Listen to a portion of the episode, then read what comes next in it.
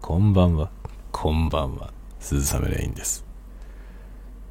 酔いどれたわごトーク848回目、深夜の小声雑談コーナーでございます。こんばんは。いろいろなノイズが鳴っておりますが、今パソコンが動いてまして、いろんなことをやっております。やりながらの収録という感じでご了承くださいませ。まあ、やりながらっていうかパソコンが回ってるだけで、えー僕自体は今パソコンからちょっと離れてきてこれを収録しております。もうねあとは酒飲んで寝よっかなというとこですね。今日はですねさっきスーパーでお酒を買ってきました。じゃじゃじゃじゃんじゃんじゃん。これはですね電気ブラン 箱に入ってる。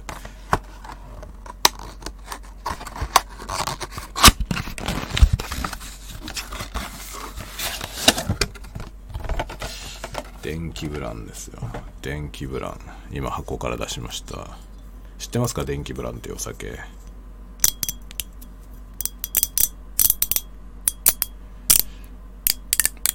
品目としてはリキュールと書いてあります。リキュール。なんかブランデーベースのリキュールだよね。電気ブランデーでブラン電気ブランらしいですよ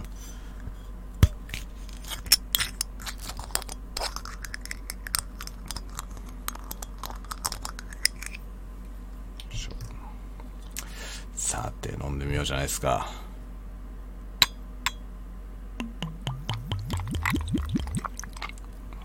いい音がしますねこれ。電気ブランってねあの飲み屋で飲んだことあるけど買うのは初めてですね。これ実は安いですよ。今日びっくりした。スーパーに売っててお電気ブランあるじゃんと思って見たら640いくらとかでえそんな安いの？なりましたね。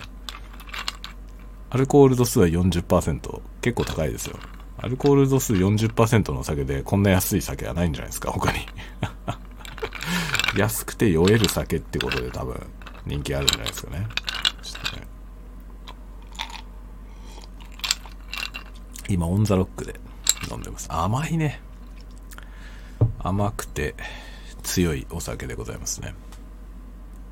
まあブランデーベースブランデーベースなのこれ。なんかブランデーのようなお酒らしいですよ。なんかいろいろね脳書きが書いてあるよ。うんとね。東京浅草の神谷バーの洋酒造りにかける情熱よりできたという書いてあるね。明治15年。すごいね。電気ブランデーは誕生しました。なるほどね。何？電気ブランと呼ばれるのはブランデーをベースにジン、ワイン、キュラソー、ハーブなどがブレンドされていますがその配合は未だに秘伝だそうですよ。なるほどね。いい酒程よく小さめのグラスによく冷やした電気ブランをストレートで注ぎゆっくりと、えー古き良き文明開化の時代に思いを馳せながらお楽しみください。とのことでございますよ。だからストレートで飲むんだね。冷やしてストレートで飲めと書いてあるからオンザロックは割と間違ってないんじゃないですか。オンザロックはねあの冷えてるって意味では冷えてるけどこれあのストレートではないよね。あの氷が溶けていくと薄まるのでこれストレートの飲み方とはちょっと違いますね。でもねまあいいんじゃない？これ40度もある酒なんで。ちょうどね若干薄まったぐらいがちょうどいいんじゃないか。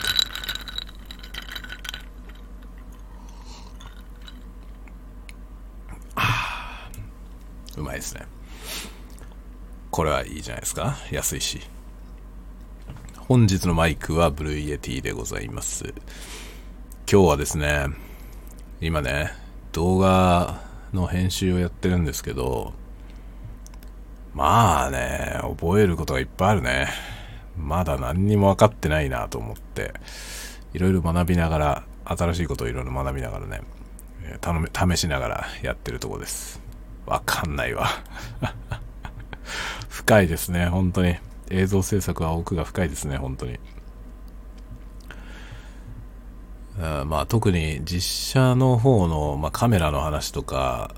うんまあ、カメラ以降の話ですね。撮影した素材の、まあ、調整の話であるとかね、意外とよく分かっていないということが分かってきて、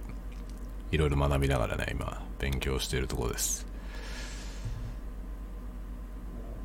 結構ね、いろいろ、いろいろ難があるね。ま今カメラはね、富士フィルムのカメラを使ってるんですけど、富士フィルムのカメラはやっぱりね、映像制作の上では、まあちょっと B 級ですね。あの、主流はやっぱりね、ソニーとパナソニックですね。ソニーとパナソニック、まあそ特にソニーがかなり幅を利かせているなという印象ですね。で今僕はあの編集にダヴィンチリゾルブというソフトを使ってるんですけど、ダヴィンチスタジオってやつですね。ダヴィンチリゾルブのあの有料版のやつダヴィンチリゾルブって無料版もあるんですけど、それの有料版のやつを使ってるんですけど、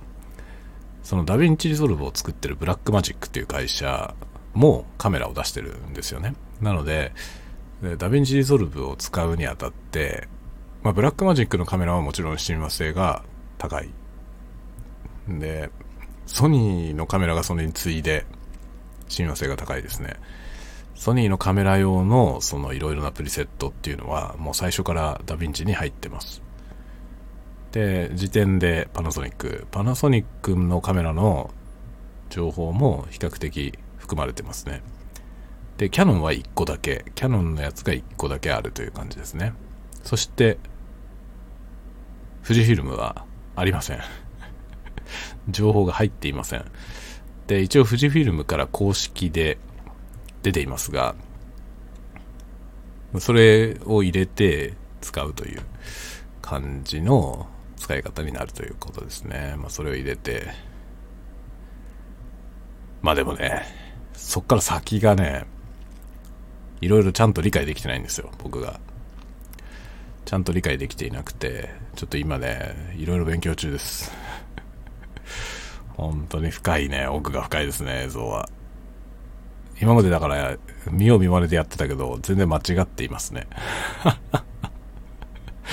もうね、今まで出してるやつは、まあ、いろいろ間違ってる。いろいろ間違っていて、まあ、と、特に職位にね、出してるやつは、もうそもそも、あの、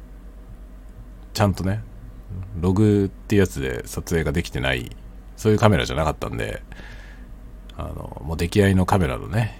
で撮影したやつの色をそのまんまでやってるという、まあ、ほほぼカラーグレーディングとかしてないという状態なんですけど、まあ、今使ってるカメラを買ってからね、去年の夏ぐらいですかね、買ったの。で、そこからは、割といろいろ試しながらやってるんですけど、まあね、全然分かってなかったので、いろいろ間違ってるんですね。なるほどなと思って。だからいまいちなんかね、ルックが良くないなっていうのは自分でも思ってたんですけど、その理由がだんだん分かってきましたね。どうすればいいのかがだんだん分かってきて、でちょっと今試行錯誤をしながらね、学んでるとこです。で、今ね、あの、先月借りていたね、あの、オーディックスのマイクの、それで撮ってて、まだ発表してない映像素材を使って、まあ、ちょっとしたビデオをね、今編集してるんですけど、難しいね。本当に。本当難しいですね。だから素材の撮影からして下手くそだし、その後の処理も下手くそだしって感じですね。だから、まあ、ビデオ制作ということが、まあ、全然分かってないという自分でね。それがだんだん分かってきました。分かってないということが分かってきましたね。今まで結構な勢いであの、見よう見まねでやってましたけど、まずその見よう見まねがね、できてない。できてないということはね、分かってきましたね。真似にもなってないという。あ、なるほどなっていう感じでね、今。本当にね、難しいですね。いろんなことが難しい。で、あの、機材紹介のね、みたいなビデオも作ってみたいなと思っているんだけども、それをやるにあたってもハードルがいろいろあって、まあどうやって撮ろうかなっていうところからなんですけどね。そのどのような風に設計して作っていくかということがね、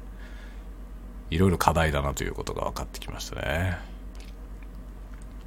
でそういうのを少しずつ学びながらやってきて、学んだ上でいろんな人の動画を見てみると、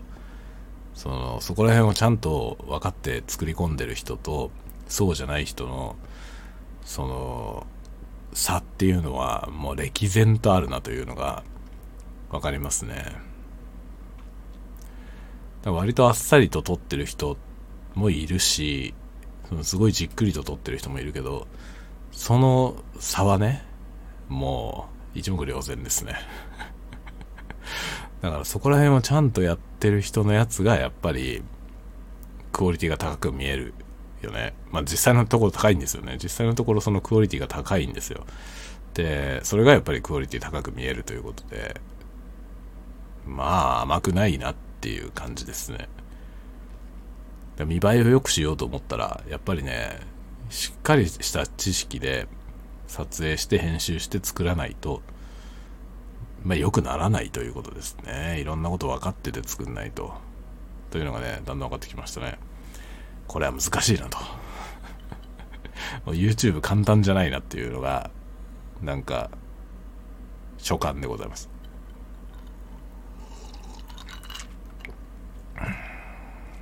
難しいよ。どうやって撮ってこうかな。ほんとね、なんか、あの、根本的に考え直して仕切り直さなきゃいかんなというところですね、今。あの、ちょっと考えます。ちょうどいいタイミングですね。今、ちょうど年末なんでね。まあ、年明けからの、その、方向性をね、うん、ちょっと、再考して、やり直してみようかなと思っておりますね。気分も新たにね。で、ちょっと来年はね、新しいコンテンツもやっていきたいし、その、機材のね、レビューみたいな話もやっていきたいなと思うんで、でね、ちょっとね、ASMR も一つ違う方向にね、シフトしていこうかなと思ってます。まあ普通の ASMR みたいなものをがもうなんか飽和してるっていうのと、僕自身がなんかそういうのに飽きてきてて 今だから見てるものもちょっと変わったやつになってきてるんですよね。えー、で、まあ、シンプルに自分がどういう音が好きなのかっていうのも分かってきたんで、その好きなものを追求していきたいなというところですね。で、それも作り方をね、あの、いろいろ試行錯誤しながら今までもやってきたんですけど、ちょっとね、分かってきたことがあって、これどうやって作ってるのかなと思ってたものの正体がちょっと分かってきて、もしかしてこうやってやってんじゃないかなっていうところが見えてきたのもあって、ちょっとそういうことをですね、いろいろ試しながらね、よりいい音を作っていきたいなと思ってますね。やっぱり音に興味があるんで、とても。なので、まあ、どちらかというとフィールドレコーディングとかの方向をね、突き詰めながら、まあ、それを一貫してリラクゼーションでやっていきたいなと思ってますね。そういうことに興味がある。とにかく。それを収録しながらやっていきたいなと考えております。で、まあ、機材の話とかも好きなんだけど、それも普通に機材紹介チャンネルはもうあるからいっぱい。なんでやっぱり僕は ASMR でやろうかな。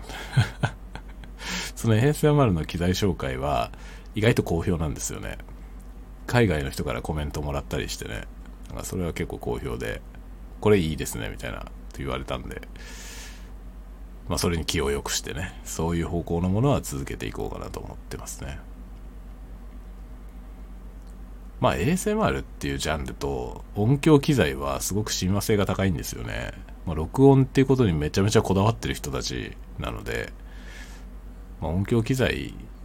の紹介をするにあたって ASMR のコンテンツを作りながら紹介するっていうのは、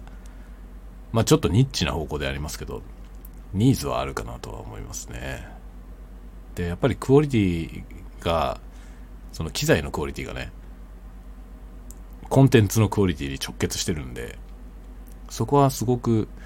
いいですよね。なんか、ジャッジしやすいんじゃないかなと思いますね。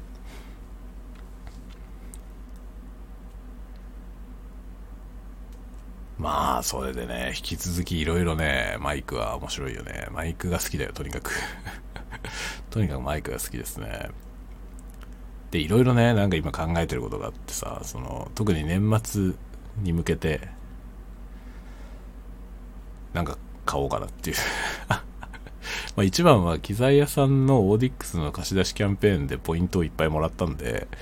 そのポイントを何に使おうかなっていうところなんですよね。で、多分機材屋さんのことだからね、機材屋さんのホームページで扱ってない商品でも、扱ってるメーカーであれば取り寄せてくれるんじゃないかなと思うのよ。だから、ちょっとね、そのサイトに載ってないけど、これが欲しいんだけどって相談してみようかなと。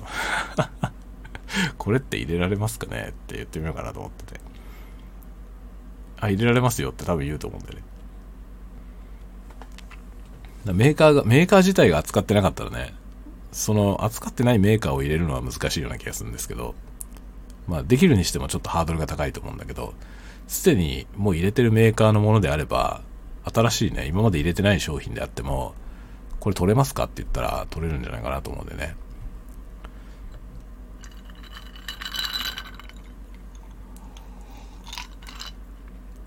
そうやってちょっと欲しいものを入れてもらって買おうかしらと、今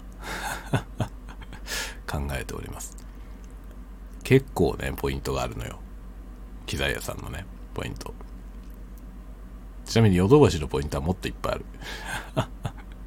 そのヨドバシのポイントも何に使おうか今考えてるとこですね。それはね、フィールドレコーダーが欲しいなと思ってますけどね。あの、ポータキャプチャー、タスカムのね。あれを欲しいなとは思ってますね。あれはなんか本体にマイクがついてて、本体だけでも録音できるっていうところが魅力ですね。今まあポータブルレコーダーって意味でいくと、すごいちゃんとしたやつをね、ズームの F6 っていうすごくもうこれ以上ない まこれ以上ないっていうのはそれ以上のモデルがないんじゃなくて、僕のニーズに対してこれ以上必要ないという意味で最上級のものをもう持ってるから、いらないっちゃいらないんですよ。これ以上のものはいらないんですよね。これ以上何もいらないんだけど、だけど、X6 に関しては、ポータキャプチャーね、その、タスカムのポータキャプチャーに関しては、本体にマイクがついてるっていうところがね、それ、もう、それ単体でレコーディングができちゃうので、フィールドレコーディングとかできちゃうんでね。ちょっと持って歩いて出先で何かしら撮ったりとかするのに非常にいいなというのはありますね。まあそれだって別に M3 でもいいんじゃないの？って言われたら M3 でもいいんだけどさ。M3 でも十分いいんだけど。十分いいんだけど、なんか違う希望を感じますね。特にまあステレオレコーディングの部分。M3 だってステレオ取れるんだけど、ステレオレコーディングの部分でちょっとね、X6 は魅力あるなと感じますね。あれは本当に単体で ASMR も収録できるからね、あれがいいかなと思いますね。まあでも僕は M3 買った時に M3 で ASMR 録音して、それ好評でしたね。あれ意外と好評でした。なんでだろう？びっくりしましたね。なんか自分ではなんか ASMR にはあまり向いてないなと思ったんですよ。あれ撮りながらね。向いてないなと思いつつ、まあ撮って、まあ向いてないなと思ったけど、その向いてない様も見てもらったらね、そのいいかなと思って参考になるかなと思って M3 で撮ってみた ASMR 出したんですよね。そしたら意外と好評なのよ、あれが。意外と好評で、あ、そうなんだと思って。でもまあ ASMR としてはやっぱりね、あまり向いてはないと思いますね。M3 はね。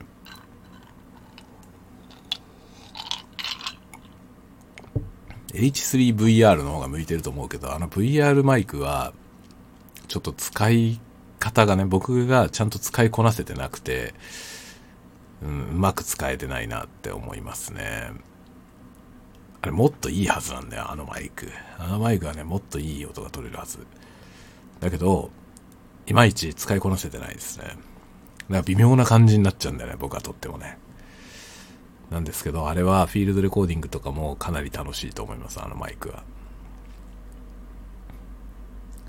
ちょっとね、あれの使い道を考えたいですね。今はもう完全に眠ってるから 最初の頃はね、面白がっていっぱい撮ったんですけど、意外と使いにくくてね、あれ。あれ難しいんだよな。で、360のアンビソニックを撮るにはいいんですけど、結局ステレオミックスにして、で、それを ASMR に使うとかいう用途だと、ちょっと難しいんだよね。その、あれ4つのマイクで、その360度撮ろうとする、そういう設計になってるんで、そのね、その仕上がりを想像しながらね、まあ2チャンネルにミックスすることを想像しながら、その周りに音を展開するのが難しいんですよね。想像がつかないんだよ。どういう音になるのか。そのシンプルなステレオじゃないから、どうすれば、その一番ベストなね、ベストな ASMR 感が得られるかっていうところが、若干難しいですね。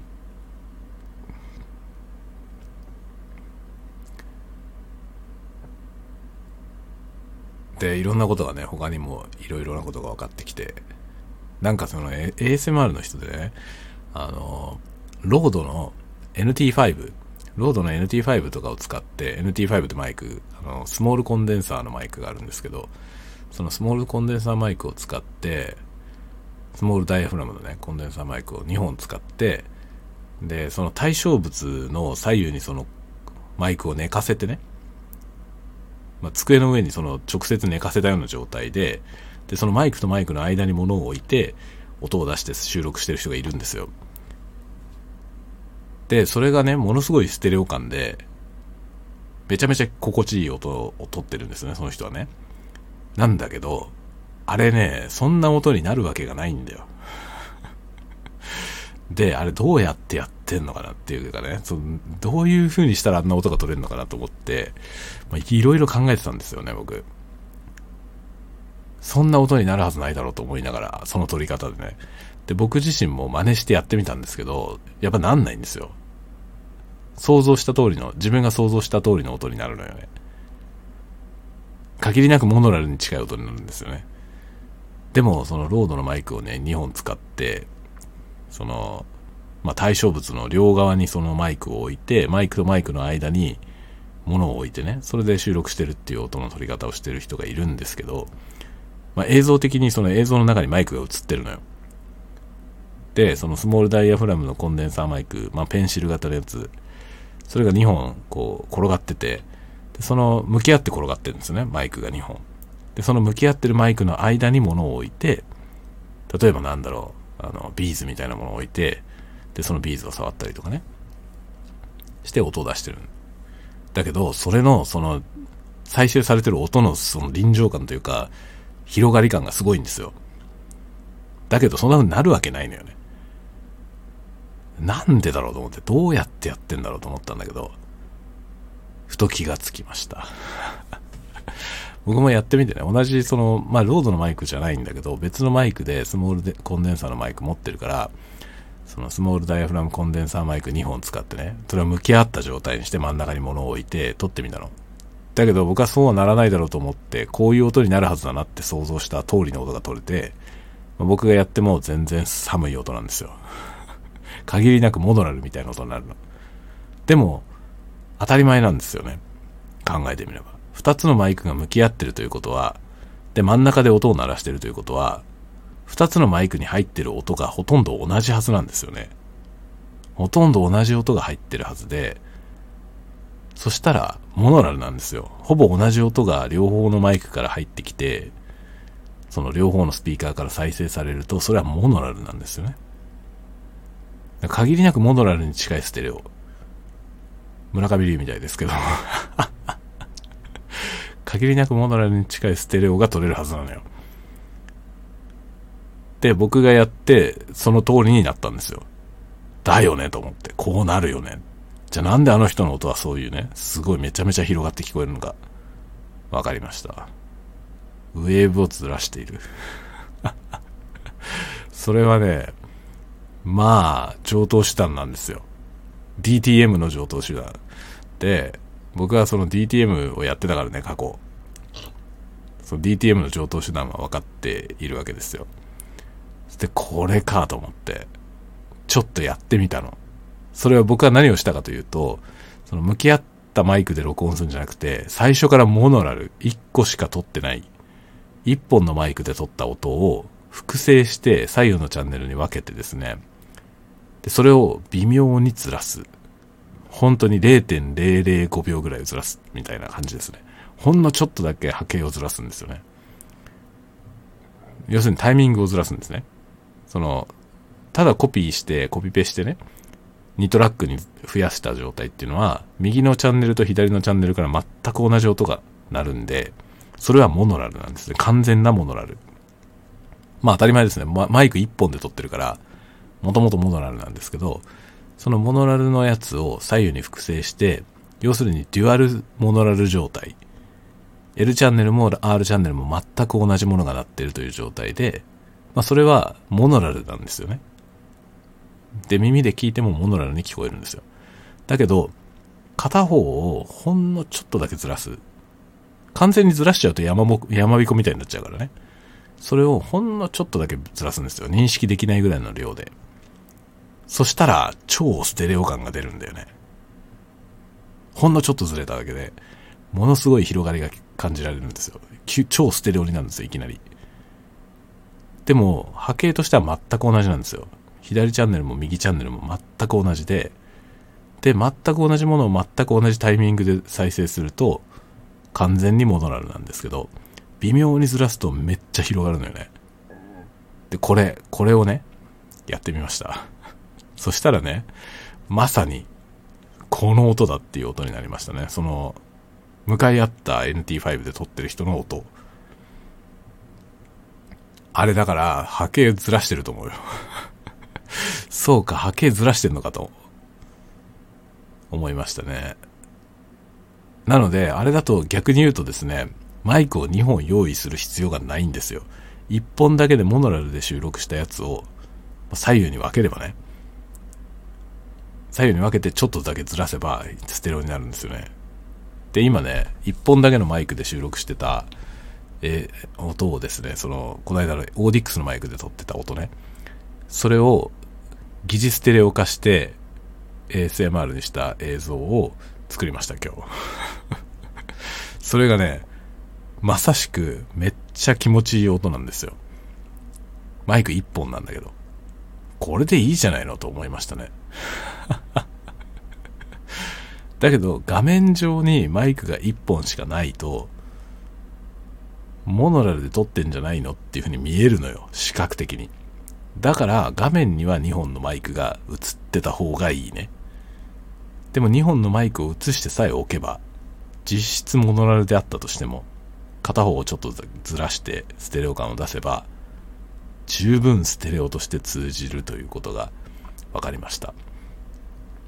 疑似ステレオなんだけどね、本当は。疑似ステレオで全く同じ波形が微妙にずれてるだけなんですけど、それで十分いいんですよ。ちゃんと ASMR が得られます。これでいいじゃないのって。高いマイクを2本買う必要はないんじゃないのっていうことに至ってしまいましたね。だから2本のマイクを立てて、で、自分がね、こう移動しながらね、こう、こっち向き、こっち側のマイクですよって、こっち側のマイクですよって、こういう移動しながらこう収録するみたいなことをやるんであれば、同じマイクが2本あって、で、それでこう収録をする必要がありますけど、例えばものすごいクオリティの高いマイクでやりたいけども、2本買う予算がない場合ね、そしたら、見た目用のマイクを2本買って、安いやつ2本買って、実際の音は高いマイクで収録する。1本だけ持ってる高いマイクで収録して、それを左右に振り、割り振ってですね、ちょっとだけずらす。そうすると、映像的にも2本のマイクが映ってて、でもそのマイクは実は使ってないけど、もっといいマイクで撮った音をダブリングして、ステレオ、記事ステレオ化するというやり方で、実は作れるんじゃないかと。すごいクオリティのものが作れるんじゃないかと気づいてしまいましたね。インチキ ASMR。でもね、ASMR なんて心地よければいいんだから、インチキでもいいんですよね、別に。っていうか、あの NT5 でやってるやつも、まあ、インチキとは言わないけどね、インチキとは言わないけど、それは絶対波形をずらしてるでしょっていうのは思うね。実際に2本のマイクで撮ったとしてもね、限りなくモノラルに近い音が取れるはずなんですよ。その2つのマイクが向かい合っていて真ん中にあるものの音を取った時に、2つの音は、2つのマイクが収録する音にほぼ差がないからですね。これがね、向かい合ったマイクが少し離れていて、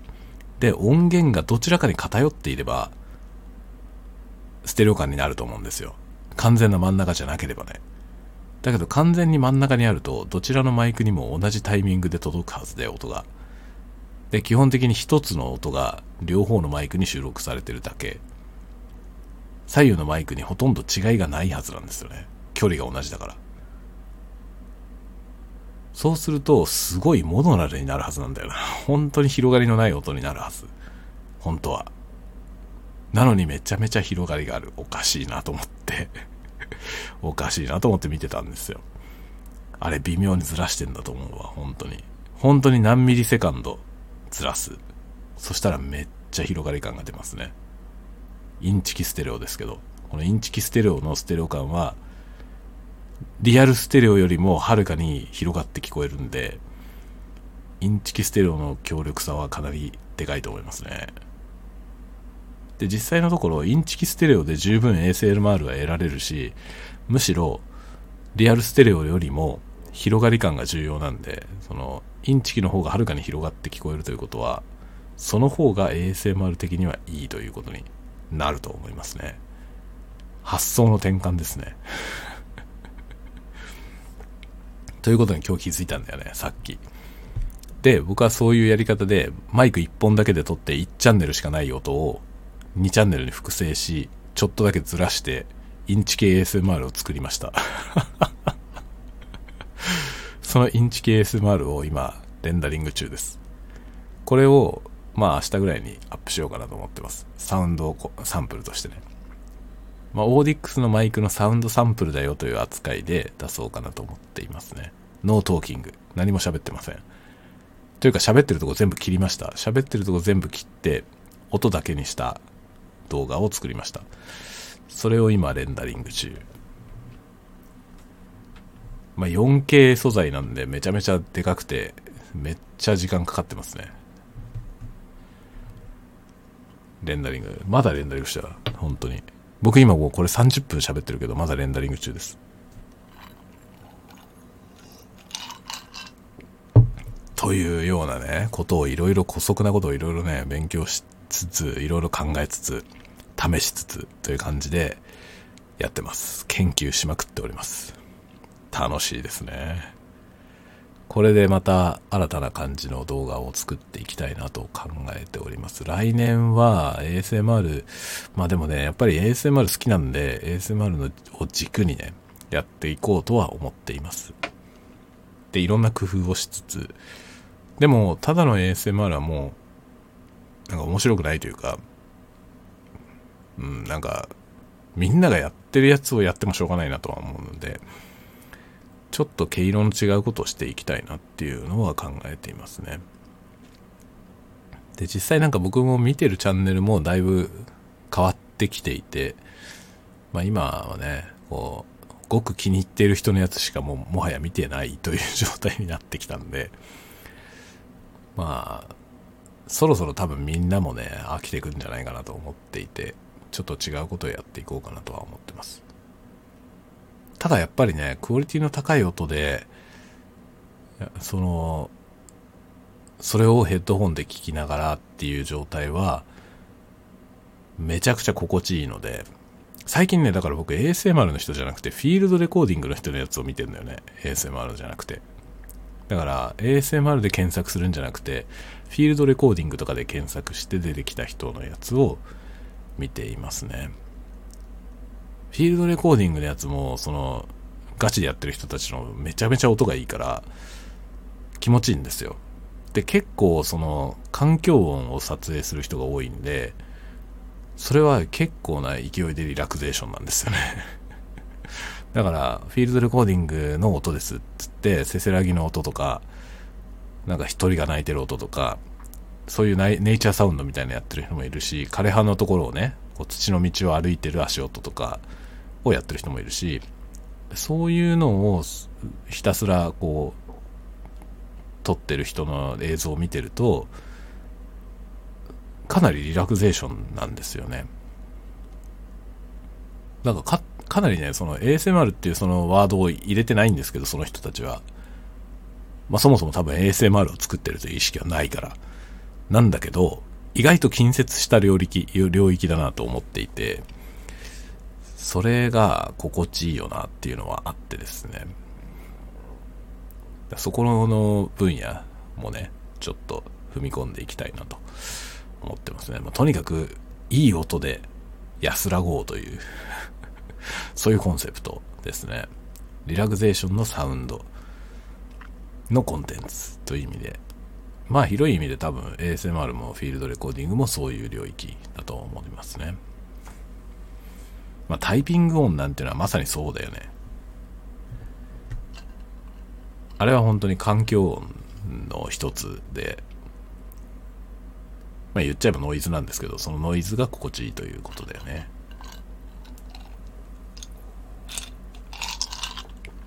僕はそもそも ASMR という言葉をタイピングビデオで知りましたからね。タイピングの音の動画で ASMR という言葉を知ったんで、僕にとって ASMR の初体験はタイピングなんだよね。タイピング音なんですね。そこから入ってきていろんな他のものを体験してる感じなんで。で、今はやっぱりクリンクルサウンドとかが好きですね。あの、ビニール袋とかの音ですね。あれがめちゃくちゃ気持ちいいんだよね。クリンクルサウンドの ASMR は、まあなんか好き嫌いが多分あるんだろうけど、こ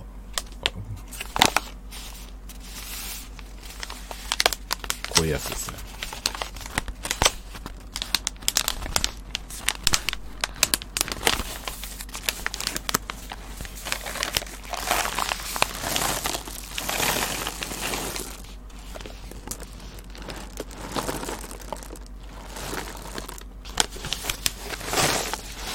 これは今ね、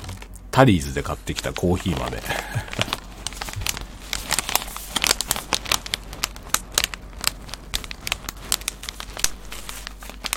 タリーズで買ってきたコーヒー豆の音です。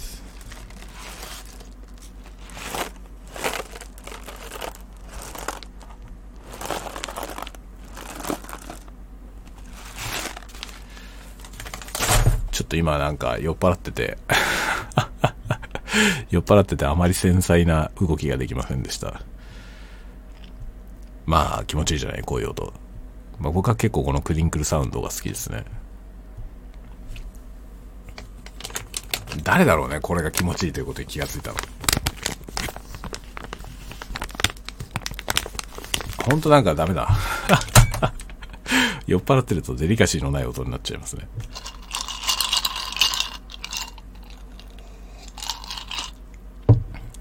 というようなね、ことをいろいろ考えながら、いろいろ勉強しております。今、まあ、ビデオ編集の方もね、いろいろ勉強してて、まあ、ただ撮影してただ繋ぐんじゃなくて、ちょっとこだわったものをね、作っていけるようになりたいなと思いますね。いろいろ学ぶことがいっぱいあるのよね、本当に。まあ、基本ワンオペなので、すべて自分で勉強しなきゃいけないですね。マイキングもライティングも編集もすべて なかなか大変ですけども。まあ、ワンオペだからこその楽しさっていうのもありますけどね。それをちょっと満喫しながら勉強していきたいなと考えております。まあもちろん、あの、いろいろやってますけど、このタワゴトークも続けていくので、まあ録音もね、もちろんいろいろ研究しながらやっていこうと思ってますが、まあタワゴトークはあんまり音声のクオリティに関してはあまり良くはないかもしれません。何しろ今パソコンが動いてる横で撮ってるからね、こういうことをしたらダメだ、本当は。ね、あの、ノイズが入んないような環境でちゃんと録音しましょうねっていうことなんですけど、まあ、構わずにやっております。生活音も環境音もいろいろ入っておりますという感じですね。これもでもね、難しいんだよ、本当に。あの、まあ部屋もね、吸音材とか貼って吸音しましたけど、幾分良くなったけど、やっぱりこれを完全に吸音するのは大変ですね。で、これ、この吸音に関してはもうちょっと追求してみようとは思ってます。さらにね、さらに吸音を、効果を求めていって、よりいい音をね、部屋で撮れるようにしたいなとは思っています。まあ、いくら吸音したところでパソコンついてる状態で録音したら同じですけどね。この、パソコンのフォーって今、多分、あの、ファンの音がね、聞こえてると思いますけど、パソコンがついてるともうこれ避けられないんで、しょうがないですね。だポッドキャストをパソコンで収録してる人とかもいると思うんですけど、ノートパソコンとかでね、静かなパソコンだったら結構できるんですけど、僕は無理ですね。僕のパソコンうるさすぎて。だから ASMR もパソコンで録音できないんで、だから F6 みたいなのが必要なんですよね。音が出ない、そのいろんな音が出ないレコーダーが重要です。まあ、タワゴトークはね、あの、レコーダーとしては iPhone を使ってますけど、周りがうるさくなければね、十分あのいい音で撮れるんですけど、まあ、今日はパソコン回しながらやってるので、ノイジーでございます。まあ、こういうパソコンのホワイトノイズみたいな、このファンのノイズみたいなのっていうのは、まあ、リラクゼーションっていう意味では、実は効果あるんですけどね。無音よりもこういう音が鳴ってる方が落ち着くという現象はあるみたいですね。特にあの、耳鳴りがする人とかね、耳鳴りがする人は、あの、こういうホワイトノイズ発生器みたいなやつをわざわざ使ってずっとホワイトノイズ流してるとかっていう人もいますね。家の中で。そうしないとなんかね、あの耳鳴りがひどくて、こう、気が変になるという感じ。まあ、かなりだから辛い状態ですよね。それでホワイトノイズをね、あの、ホワイトノイズを鳴らしてないと本当に生活に支障が出るとかいう人もいるんですよね。だ。まあそういう意味でもそのリラクゼーションコンテンツ本当いろんなのありますけどニーズあるんだろうなと思ってます。そういうなんか音にまつわるいろんなこうリラクゼーションとか精神安定的なところを目指すためのまあサウンドセラピーですよね言ってみれば。そういうものを作っていきたいなと思ってます。まあ、ASMR は多分サウンドセラピーと結構近い領域だと思いますね。なのでちょっとサウンドセラピーを勉強して なんかね、僕なりのサウンドセラピーコンテンツを作っていきたいなと思ってますね。まあもちろん ASMR の延長として作っていきたいなと考えております。まあ、タワゴトークは基本的には喋りなので、あんまりリラクゼーションではありませんが、まあ願わくはね、僕が喋ってるのが落ち着くという感じのものになるといいなと 一応思ってはいます。というわけで、まだレンダリング終わりませんが、もう、電気ブランが強力なおかげで、ベロンベロンなので もうそろそろ寝ようかなと思います。ではではではではでは、また次回のタワゴトークでお待ちしております。おやすみなさい。おやすみなさい。おやすみなさい。